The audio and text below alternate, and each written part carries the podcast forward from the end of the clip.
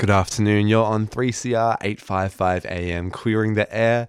I am your host, Jacob, taking you through to your three o'clock Sunday afternoon. But before I begin, I just want to start by acknowledging today we are broadcasting from the lands of the Wurundjeri people of the Kulin Nations. I want to pay my respect to elders past, present and emerging, and extend that respect to any Indigenous listeners who are tuning into the program today. Further to that, I just want to say that queerness and transness has always been around in Indigenous cultures throughout the world, um, and I want to pay my respects and give a special shout out to any queer mob who are listening in today as well. We've got a fantastic show coming up. I've got an hour of premier genderqueer content, or so I wrote. So first up, I'm going to be chatting with Josh Miller and Remy Kasten, who are two educators that teach sex education in high schools. And we're going to be talking about the importance of queer sex education, or inclusive sex education. If you are queer and listening in, you may have had this uh, shared experience that sex education as a queer person in high school was just garbage. I mean, for me personally, it was pretty trash. Um, so it's really refreshing to see that Josh and Remy are bringing in inclusivity and making it better for the younger people in high schools today. So that's first up. Second up, we'll be chatting with Beau Bickmore and Bailey Turner on Taking Up Space, which is a multi-form art exhibit happening at the Meat Market from April twenty-ninth to May the first. Now, this is a very special one because it's all about celebrating and championing queer bodies. So the producers have asked a number of queer people to submit love letters to their bodies. And throughout the event, they'll be reading out some love letters. Um, there's going to be a wide variety of performances, such as art, uh, p- burlesque, or so I hear, spoken word. So that's going to be a lot of fun. Um, and it was very special sitting down with them and talking about this amazing event. So I'm very excited to bring that to you later on in the show. Lastly, I spoke with Elliot Freeman, who is a PhD candidate conducting some research into queer archiving and inclusive record keeping. So this one is a little bit spicy. I didn't know this, but there are archives or records about convicts having sex with each other. And not just a man and a woman, it's two women. So we're talking about lesbian convict sex. So you have that to look forward to today on Queering the Air, so stay tuned on three C R. I'll be right back after this.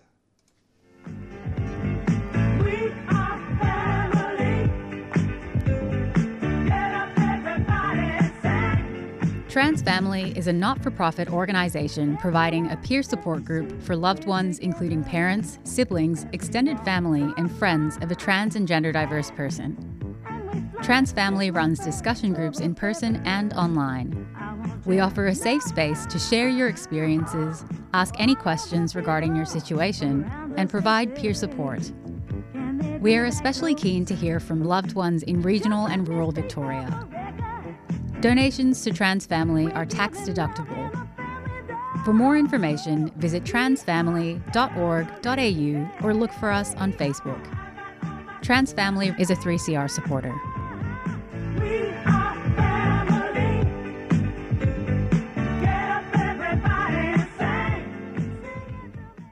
Do you love Channel thirty-one?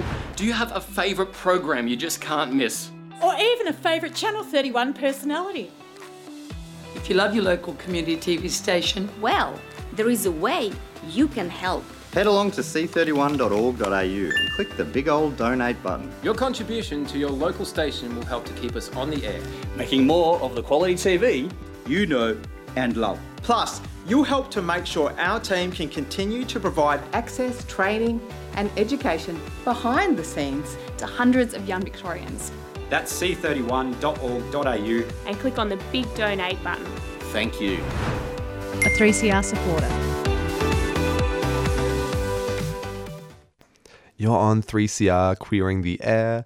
Hope everyone's having a lovely Sunday afternoon.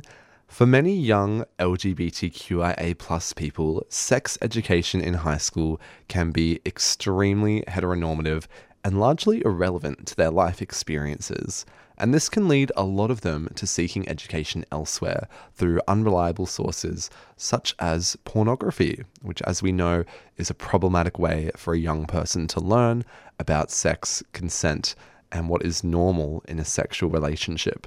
So I spoke with educators Remy Kasten and Josh Miller about inclusive sex education and why we need to be doing more of it.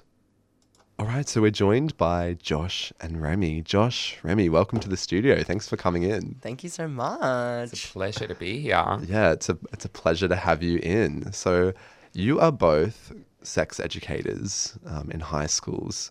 Um, and we're going to talk a bit about sexual consent and queer sex education. So I'm wondering if we can start off. Remy, do you want to tell us, what was your sex education like in high school? Yeah, good question. So basically, I grew up in regional Western Australia. So, and I went to a public school. Um, and uh, the sex ed that we had was run all by like the P E teachers, which I'm pretty sure most people in Australia will find that like sex ed is run by like P E or like the health department. Um, and there was just, it was pretty dire, to be honest. Like a lot of the um, messaging was incorrect. A lot of the information was incorrect. The teachers themselves didn't have the proper training and like didn't actually have the knowledge base to be able to teach what they needed to. Um, and it was pretty problematic because, yeah, obviously you're getting like P E teachers that just kind of think like, oh, I've got to do this one unit on sex ed. So they don't actually have the expert knowledge or the passion to actually do it in the right way. So there was no inclusivity. Um, it was very like abstinence was quite uh, taught as like, you know, something that is a really great solution. Um, and yeah, I think it left out a lot of, like, we obviously we're going to be talking about queer sex ed. There was just really none of that. Um, it might've been like one sentence of like, yeah, and there's other things too, but like, it was just not there. Um, so that was kind of, yeah, my experience with that. Absolutely. I, it, it feels very familiar to my experience as well. I mm. remember we were taught condom on the banana. Um, and the only ever mention of, of gay people was when we were talking about S T Is, and they H I V. Said, yeah, gay men have a much higher chance of contracting H I V. And looking back, wasn't a really great impression on uh, queer people. Mm, totally. So, so you both um, work for a company and you go into schools and you teach queer sex education. So I'm really curious to know, what does that look like? What is some of the things you do in a workshop Yeah. that allows it to be more inclusive? Yeah, well, it's not like we go into a school, all guns are blazing. This is what gay sex is. This is how you do it, like, you know, right off the bat. Um, to me, a queer inclusive workshop is something that every single student sitting in the audience that we're facilitating to, they know that whether they are interested in people who identify as male, people who identify as p- female, if they're into penises, vaginas, any, you know, combination of genitals or gender identities, that like they are valid and they are fine. Um, it would be unrealistic to think that every class we're going to go into, we're just going to talk about queer sex and how queer people do it, you know. Logistically, the majority of our students are heterosexual people. But if I can say, you know, three or four comments or three or four facts and statistics about queer people and let every student in the class know that if they are queer, I support them, I understand them, and that they're okay, I find that that's like the first step. And then it's like working in pieces of information into every workshop we do. So if we are doing safe sex and S T Is as a workshop, for example, a lot of that is going to be talking about like pregnancy, you know, and how to not have a baby. And that is very queer exclusive. But we have to recognize that because unfortunately that's, you know, heterosexual sex. They they have babies, unfortunately. But if such be them. Um, but, um, you know, if we can talk a little bit about PrEP, if we can talk about PEP, if we can talk about dental dams, if we can talk about, you know, all these little things that queer people can do at the same time, I find that that's, you know, much more inclusive. Yeah. And I would also add, it's also in the language that we use. So like, yeah, mm. we might be talking about um, pregnancy, but instead of saying, for example, like this is a, for example, like an, uh, a method of contraception that women will use, we'll say this is a co- method of contraception that people with a vagina can use.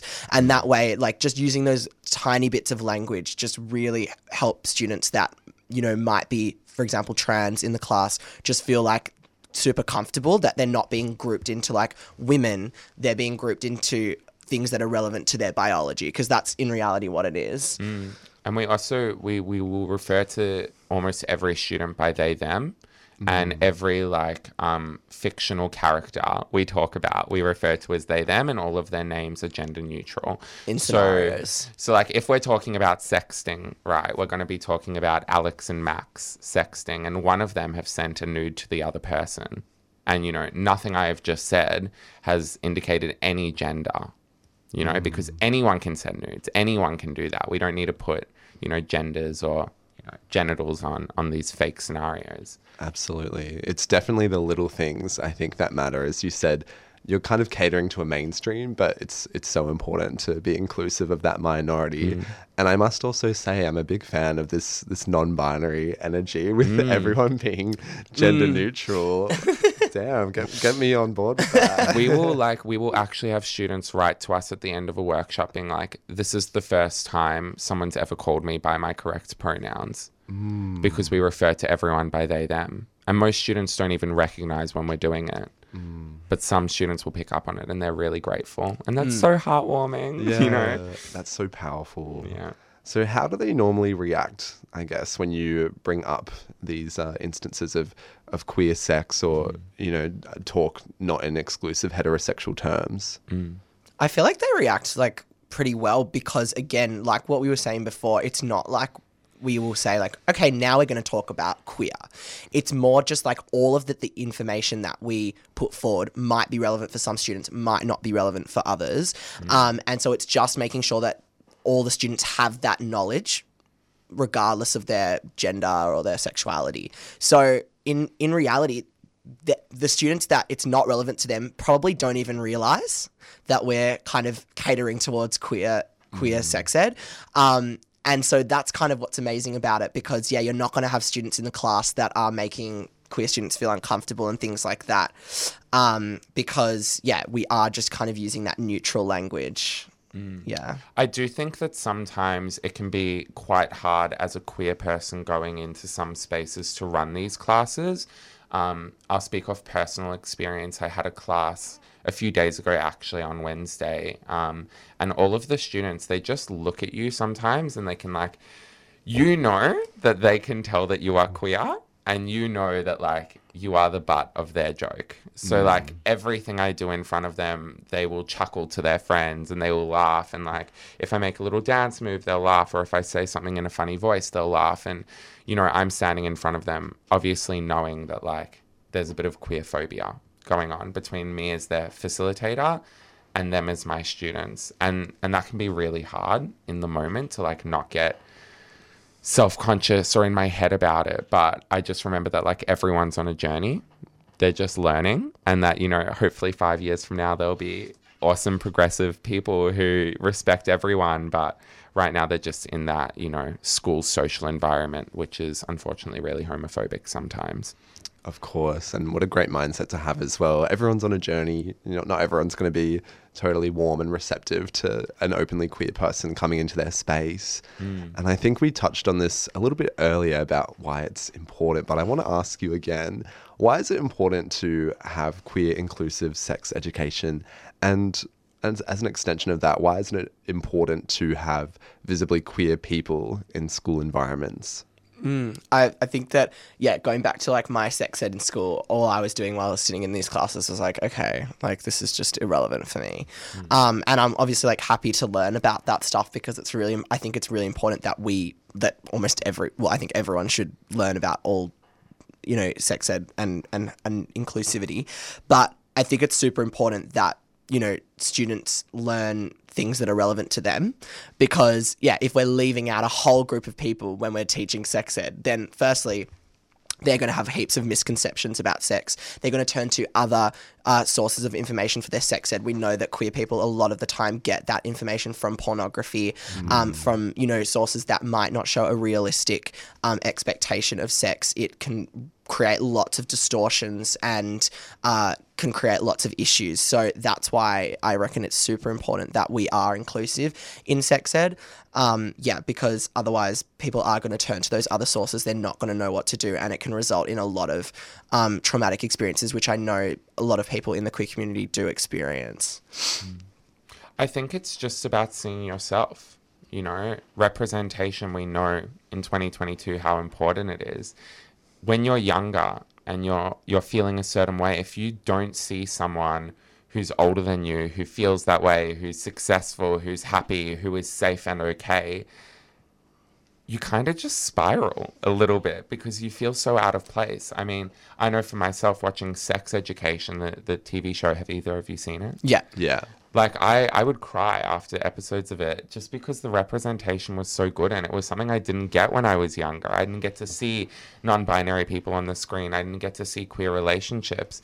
So I think for us, walking into a school and, you know, looking queer, talking about queer things, not being afraid of that, even if there's one student in the class who's like, oh, like, I could do that when I grow up. Like, oh, my God, like, they're queer and they're okay. Like, to me, that's the biggest success, even if it's only one. Like, that that's what I want. Mm. It's certainly something I wish I had back in, in high school. So, yeah, I'm, I'm really glad that people are benefiting from it. And I think it's it's so important.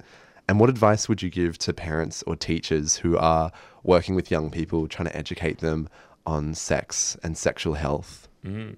I think if you have a young person, and I'm going to talk specifically about parents, right? When they have someone who's really, really young, like a toddler, two, three, four years old, this person does not have like a fully formed sexual or gender identity yet. They are still figuring out what the world is. They're still figuring out, you know, what a body is, what other people are, what all these social dynamics are.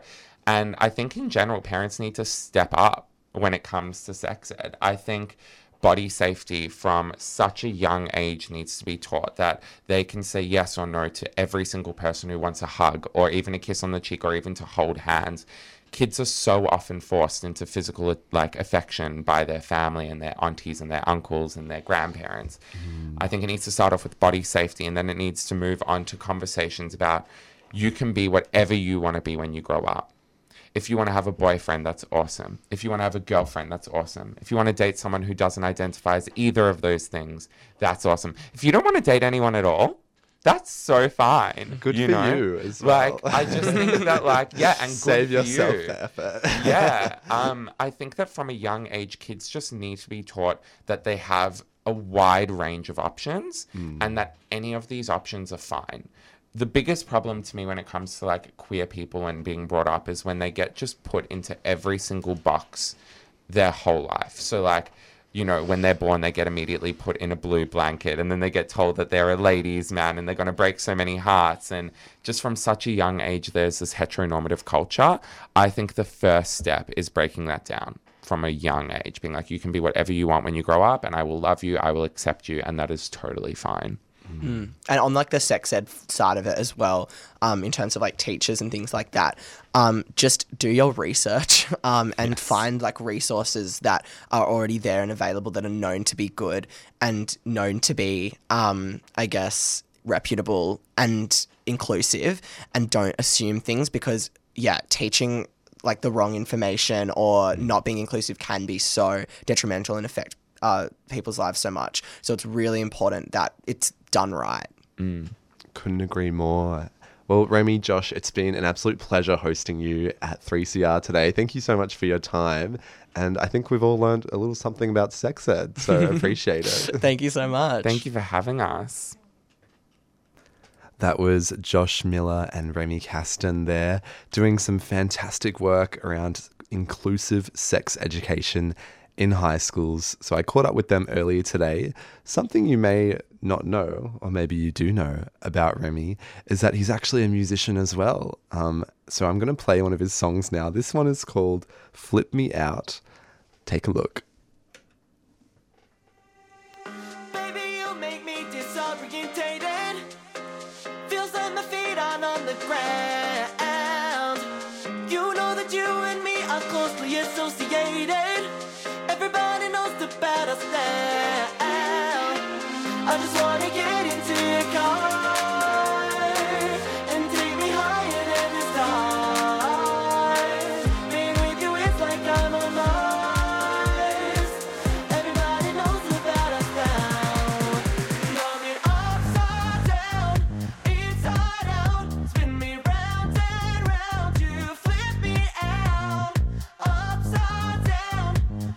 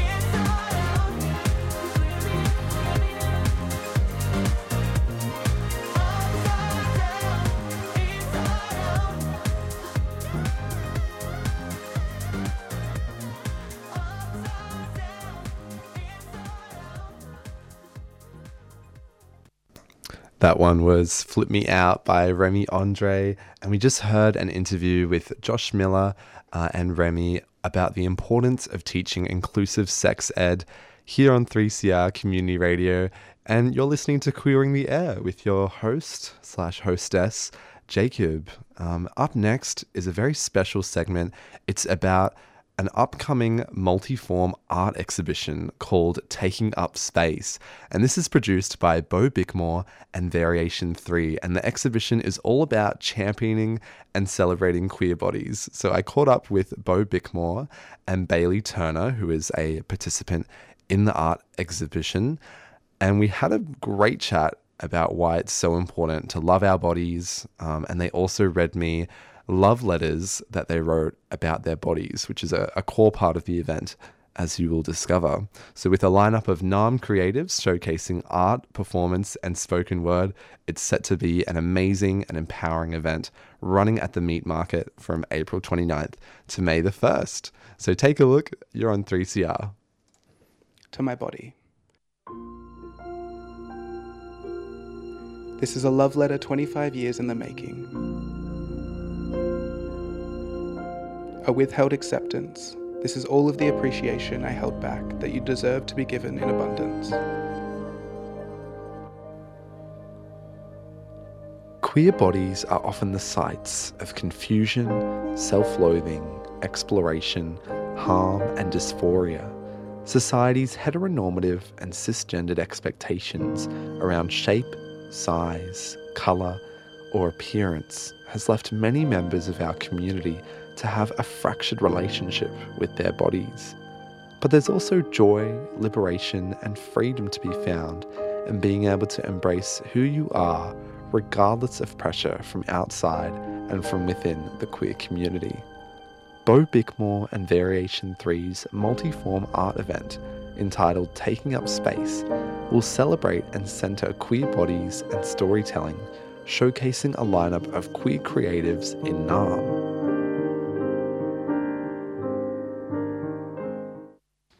Hello, my name is Beau Bickmore. I am a queer bookseller, writer and producer uh, currently living in Naarm. My role of Taking Up Space is one of the main producers alongside Variation three. Uh, my name is Bailey Turner. My pronouns are she, her. I'm a proud queer trans woman living on stolen Wurundjeri country. I am a writer, performer, a consent educator. I do burlesque. Uh, yeah, a whole range of world of things. And I'm uh, one of the contributors to the exhibition. I'm writing a love letter and performing interactive burlesque. So Taking Up Space is a multifaceted art exhibit, show and spoken word event, um, bringing together over thirty-five queer artists, writers, creatives and performers. Um, when coming to Taking Up Space, you can expect a little bit of everything, really. There's performance, there's drag, there's circus and contortion. There'll be spoken word and poetry. There'll be live painting and rope art. It's a little bit of everything, and everything is focused on celebrating and championing diverse queer bodies and creative talent. Carl K M will be live painting as well as exhibiting a series of queer portraits.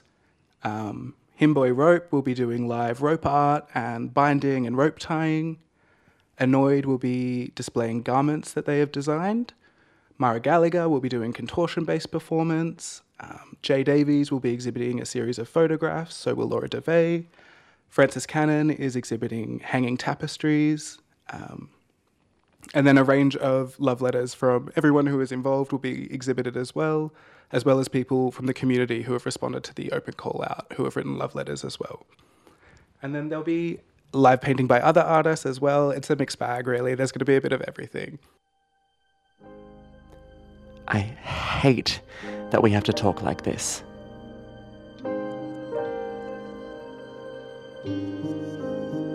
As though we're separate, mind from body. It is my sincerest wish that we can truly connect to each other. What was the inspiration behind this event? So many things, really. It's a bit multifaceted. Um, personally, it comes from always existing as a fat person and then losing weight and seeing shifting treatment in society towards me and my body, and realising that I also pushed myself to take up less space. I couldn't ride a train without trying to make myself smaller, things like that. So that was my personal motivation. And then professionally as well, I think seeing artists constantly push themselves and the financial burden of being an artist and having to buy materials and things like that, and then losing money to gallery fees and things as well, just means that creatives and queer creatives are so often further set back by the industry and by not being given proper funding or losing funding. And Taking Up Space gives one hundred percent of all sales to the artists. All of the artists involved are compensated for being involved, paid for their words and writing. Um, so basically it's just about creating collaborative and community-based events where everyone can support and uplift each other. Bailey, I know you've submitted a love letter. Am I correct? You are correct. That is true. And tell us a bit about your love letter and what inspired you to write one. The inspiration really came from going through a lot of a really complicated relationship, as most people as most people have with their bodies, and then queer people, you can sort of tack on even more challenges to overcome when it comes to being in the world, existing, taking up space for one thing, but also existing in an expectation around your standards of beauty, your standards of sex appeal. And as someone who's gone through a transition, so I'm a trans woman, then having to go from meeting one set of beauty standards to another and finding that the beauty standards you're moving toward are far more complicated, far more flexible, uh, and, and far more pointed at you. And we, I mean, we're on Trans Day of Visibility was this week. So these things are sort of really highly sensitive. And so writing this letter was about responding to that and trying to overcome what's been a long and complicated relationship of poor eating, uh, low self-esteem, body dysmorphia, gender dysphoria, just a series of challenges. And it's that thing where, for me, the letter was about realizing that your body takes a lot. Your body takes a lot of crap um, and can be treated incredibly poorly by you as a queer person while you're trying to just survive and the things that you do in, you know, in order to do that. And so the love letter really came from a place of love through apology and recognizing that there is an abusive relationship between my, you know, personality and my per- my personhood and my body, and trying to get those things to line up and to become one being again. And I do love you. It's just that I love you the way I was taught to love. And that's the problem. That's the wound site. Such a powerful act, being able to transform what was a very painful process into something physical and tangible on paper. And I'm sure it was a process that was full of a lot of challenges, um, but also a lot of highlights. Do you want to enlighten us, um, both of you, on how the process has been organising this and participating in it? Definitely. The it's been so interesting having feedback from everyone who's involved, kind of finally sitting down to write themselves a love letter and then realising that they've never sat down or made time or space to speak to themselves like that, or to romanticize their bodies, or to speak to them with kindness in the way that we do quite often with people that we know and love.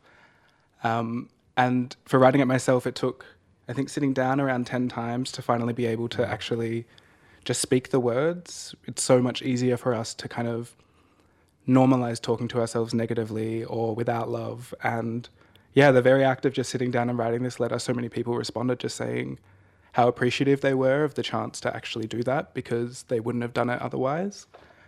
And yeah, I found doing it to myself so healing, and it was, yeah, it just kind of felt like a little blessing. And that's what I was hoping to realize on the night of the event as well, this kind of incredible honesty and vulnerability and yeah, just shared queer experiences that speak to how complicated loving your body is. And, you know, for queer people as well, obviously there's so many political, social and medical barriers in place that try as hard as they can to make us unable to love ourselves. And writing letters like this and speaking like this is an act of resistance in itself. Mm. It's a declaration that we're going to keep fighting and that we deserve to love ourselves. And I think that, yeah, the whole act of writing it and hearing and reading people's responses has just solidified that and amplified how important events like this are, where we actually get to hear lived experiences and stories and words outside of just, I guess, kind of drinking spaces and social spaces. Like, we need to listen to where we've all come from and learn from that. It's, um, I was having this conversation with a few of the other artists involved when we got together for an incredible shoot that um, Beau and the team hosted. And for us, you know, for a lot of us, we do this some semi-regularly, you know, uh, to to self-analyse is a queer act, because that's something that we have forced to do at a lot of an earlier age, which is why we're sort of, can be a lot more mature, a lot more self-aware than our, um, you know, cishet counterparts. Uh, so that's not, that wasn't sort of a hard part of the process, that sort of self-analysis.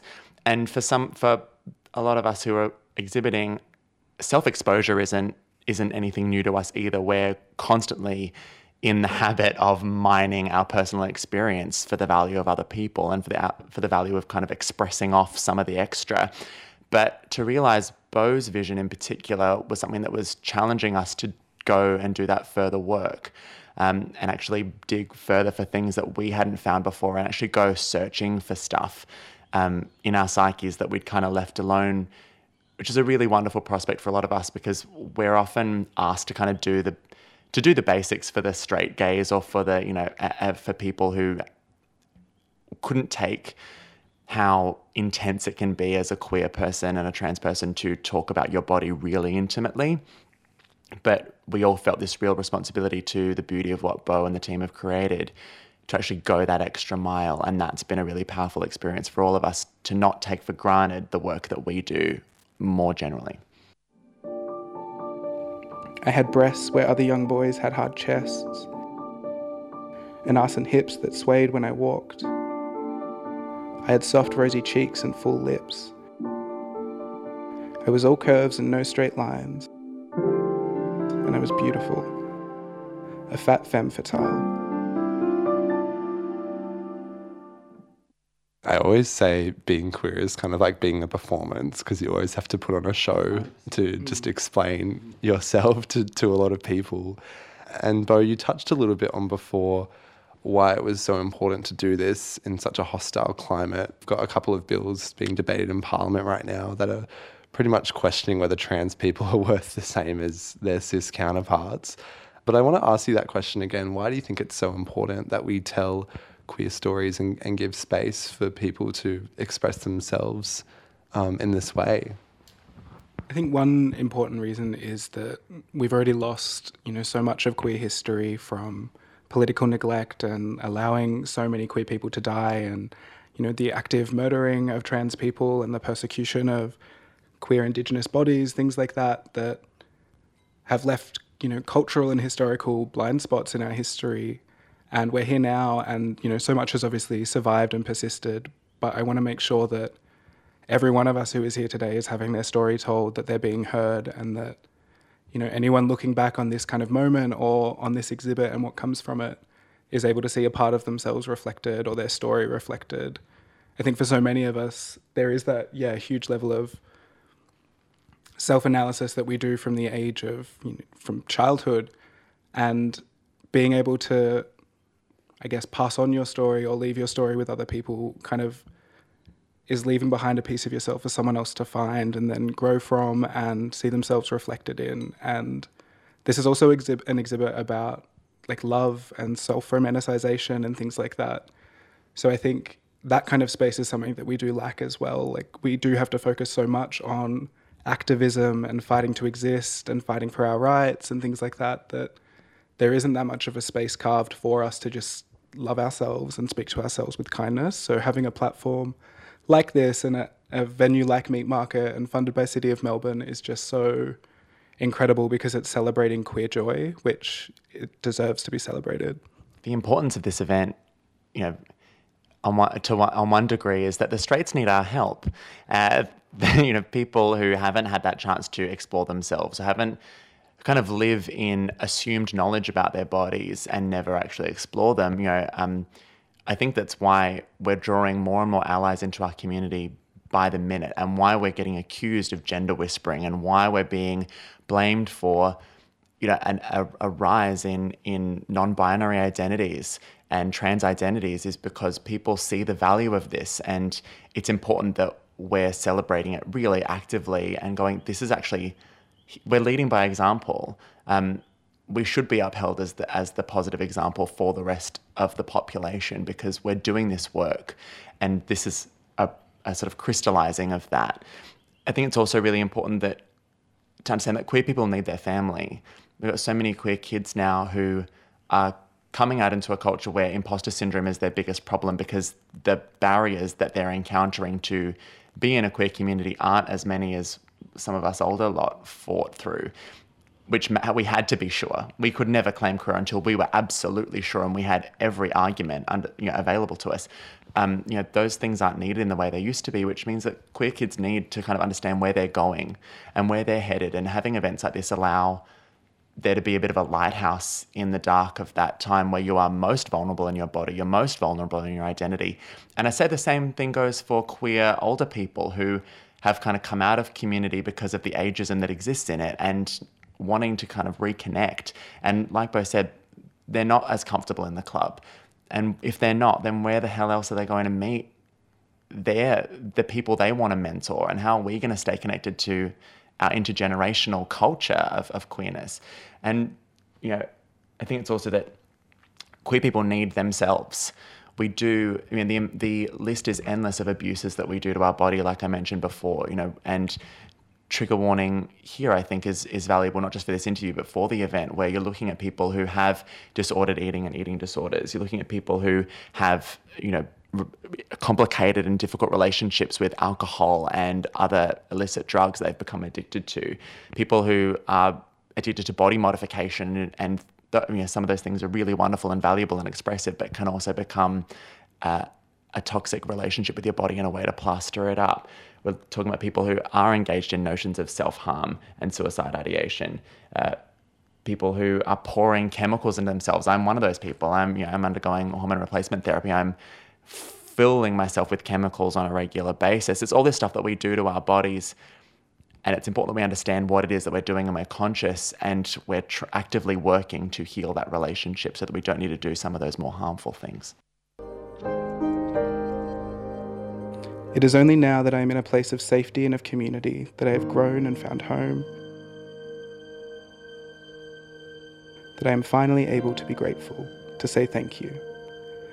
To this big, fat, beautiful body. I should have told you this years ago, but I want you to know that I love you.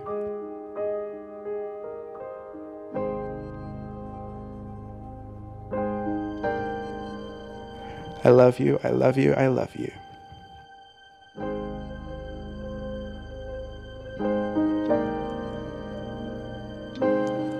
If you're interested in heading along to Taking Up Space, it's happening from the twenty-ninth of April until the first of May, with events running nightly from six until ten p.m. at the Meat Market in North Melbourne. You can buy your tickets online at Eventbrite by typing in Taking Up Space, or you can give them a follow on Instagram at taking up dot space for regular updates.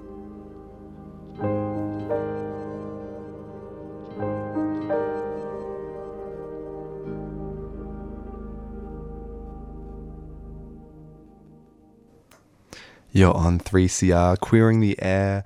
I am your host, Jacob, and that was a segment on a new art exhibition called Taking Up Space.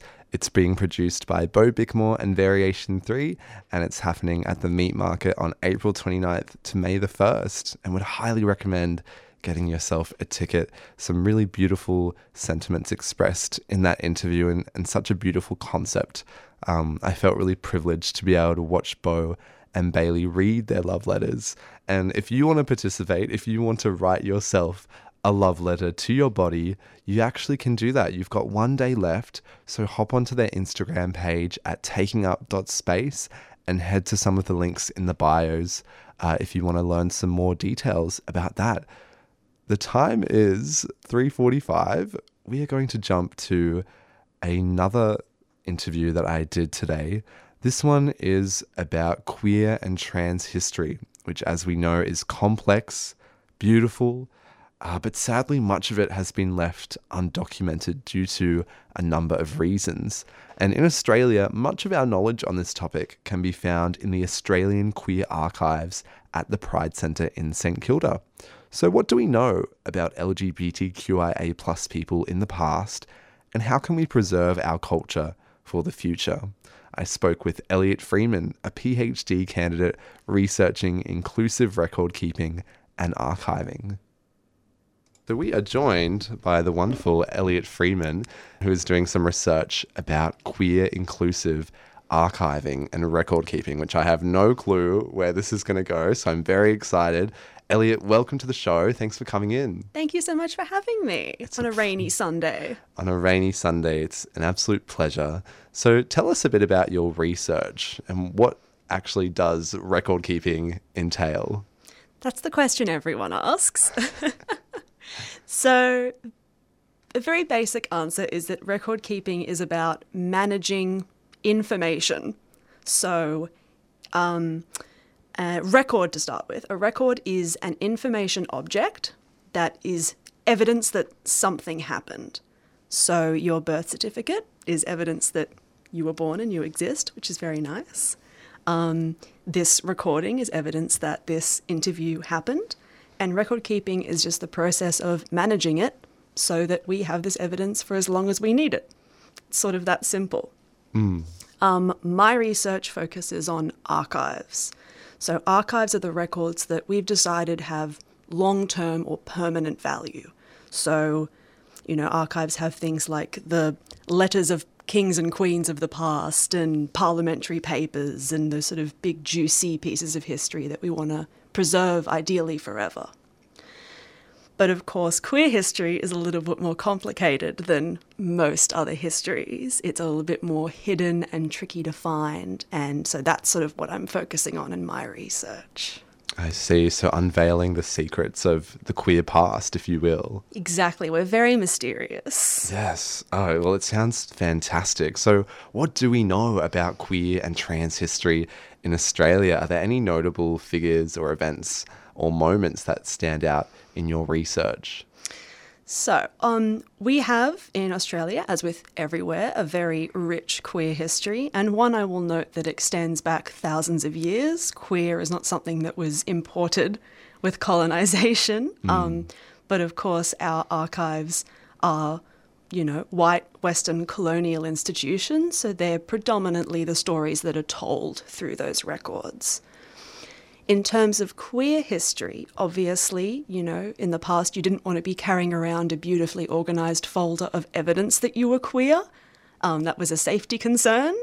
So it can be a little bit hard to find concrete proof of queer lives if you don't dig a little deeper.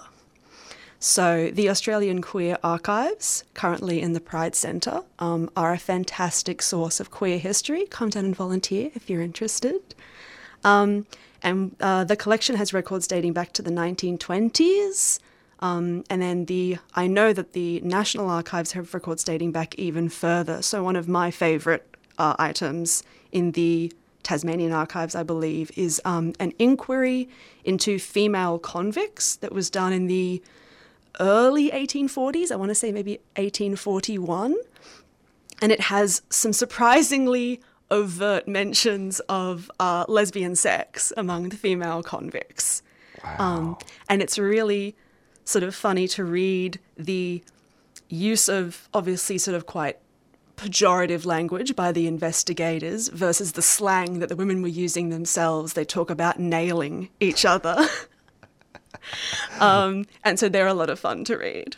Oh, fabulous. Do you have any other fun stories about convict lesbian sex or anything of the sort? Not specifically convict lesbian sex, but um, another sort of fun records-based anecdote, which is a very cool sentence that I came across, was in some research that was done by uh, Alex Bailey that you can find online. I think if you Google their name and... Um, Uh, I think it was called Beyond Buggery was the name of the blog post. Thoroughly recommend reading it. That um, Alex talks about um, the use of the term heinous offence to describe sex between men in the goldfields.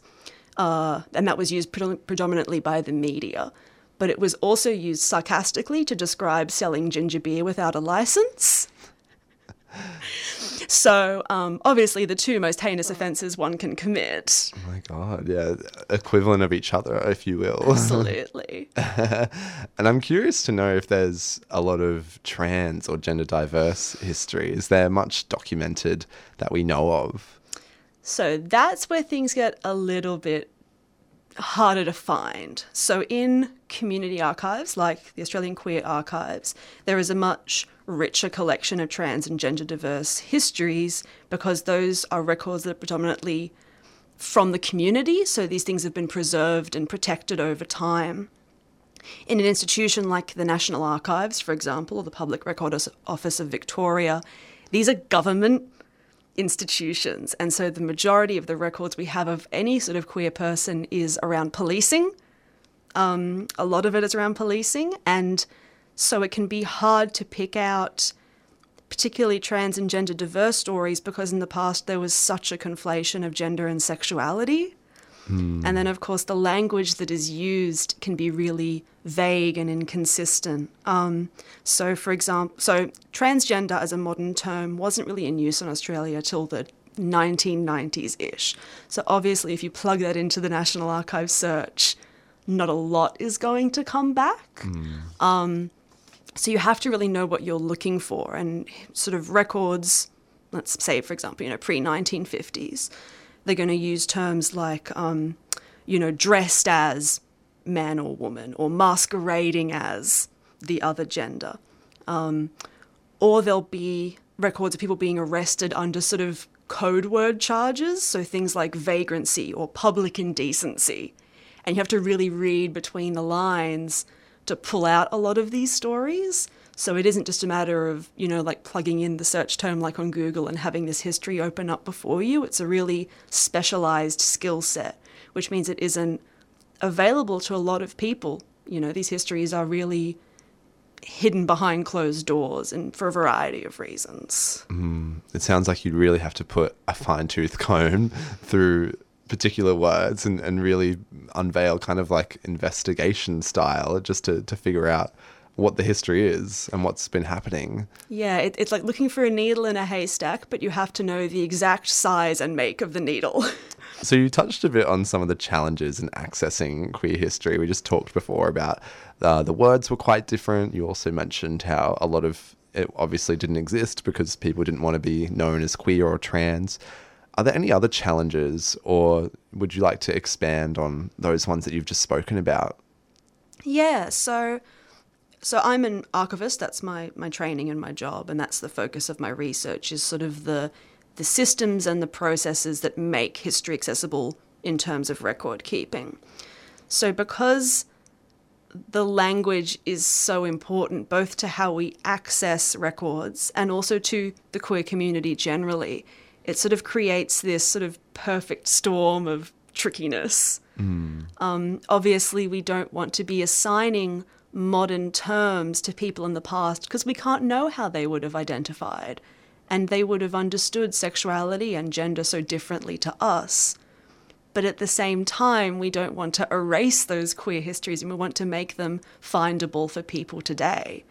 So we're sort of still trying to find our path to walk that middle line and respectfully and compassionately provide access to these histories so that we can sort of see ourselves in the past. And I think that's really important to a lot of queer people. And speaking to myself, I find a lot of joy in seeing stories of people like me throughout history and not just today. Mm, I can imagine it. It's such a special thing to think that people like us existed back then. Exactly. And we're so lucky that, that we exist today um, and not in the past. So I think we can be very thankful for that as well. Yeah. So how do we record our history in contemporary times, and what are some of the lessons that we can learn about being more inclusive of L G B T Q I A plus folks?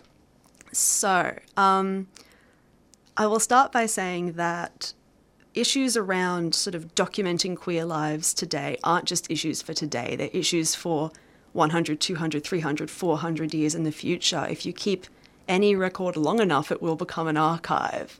And so we want to make sure we're not only um, creating record-keeping practices that are respectful and inclusive today, but also will be in the future. People have a right to not only see themselves in history, but to be themselves in history and to be seen how they want to be seen long after they're gone. So um, things like uh, the most recent census, I'm sure a lot mm. of people will remember, and there were a lot of issues around how um, gender and sexuality were represented in the census. And if we think about, you know, in ninety-nine years' time, when those census records are opened up for public access, we will have lost a lot of those, you know, most basic records of queer existence, and they'll no longer be available for us to to access and see ourselves. Um, there's other things like, you know, I'm sure everyone's filled out a form and ticked male or female or Mister, Miss, Missus Um, a similar thing, it's such a simple checkbox, but it can have such profound consequences down the line. If anyone's ever done a like research their family history, most of what you'll find is the most bare-bone facts, a place, a date, a name. And if that's all you have, these minor details really matter mm. because you aren't going to be able necessarily to hear someone speak in a video or in a letter or whatever it is. You're relying on those bare-bone facts. So we need to make sure we capture those accurately and respectfully and inclusively, and allow people to have agency and pride in how they can represent themselves in information and not simply be represented by other people. Mm, I think it's such a wonderful and important task that you've endeavoured to pursue. So my hat goes off to you, Elliot. Thank you so much for coming in today and sharing all of your work and all of your insights. It's been really interesting. Thank you so much for having me. Some really fascinating insights there from Elliot Freeman about the complexities and challenges of documenting queer and trans history. Well, that's all we have time for today on Queering the Air. Thank you so much for joining us. My name is Jacob, and up next is Salaam Radio Show,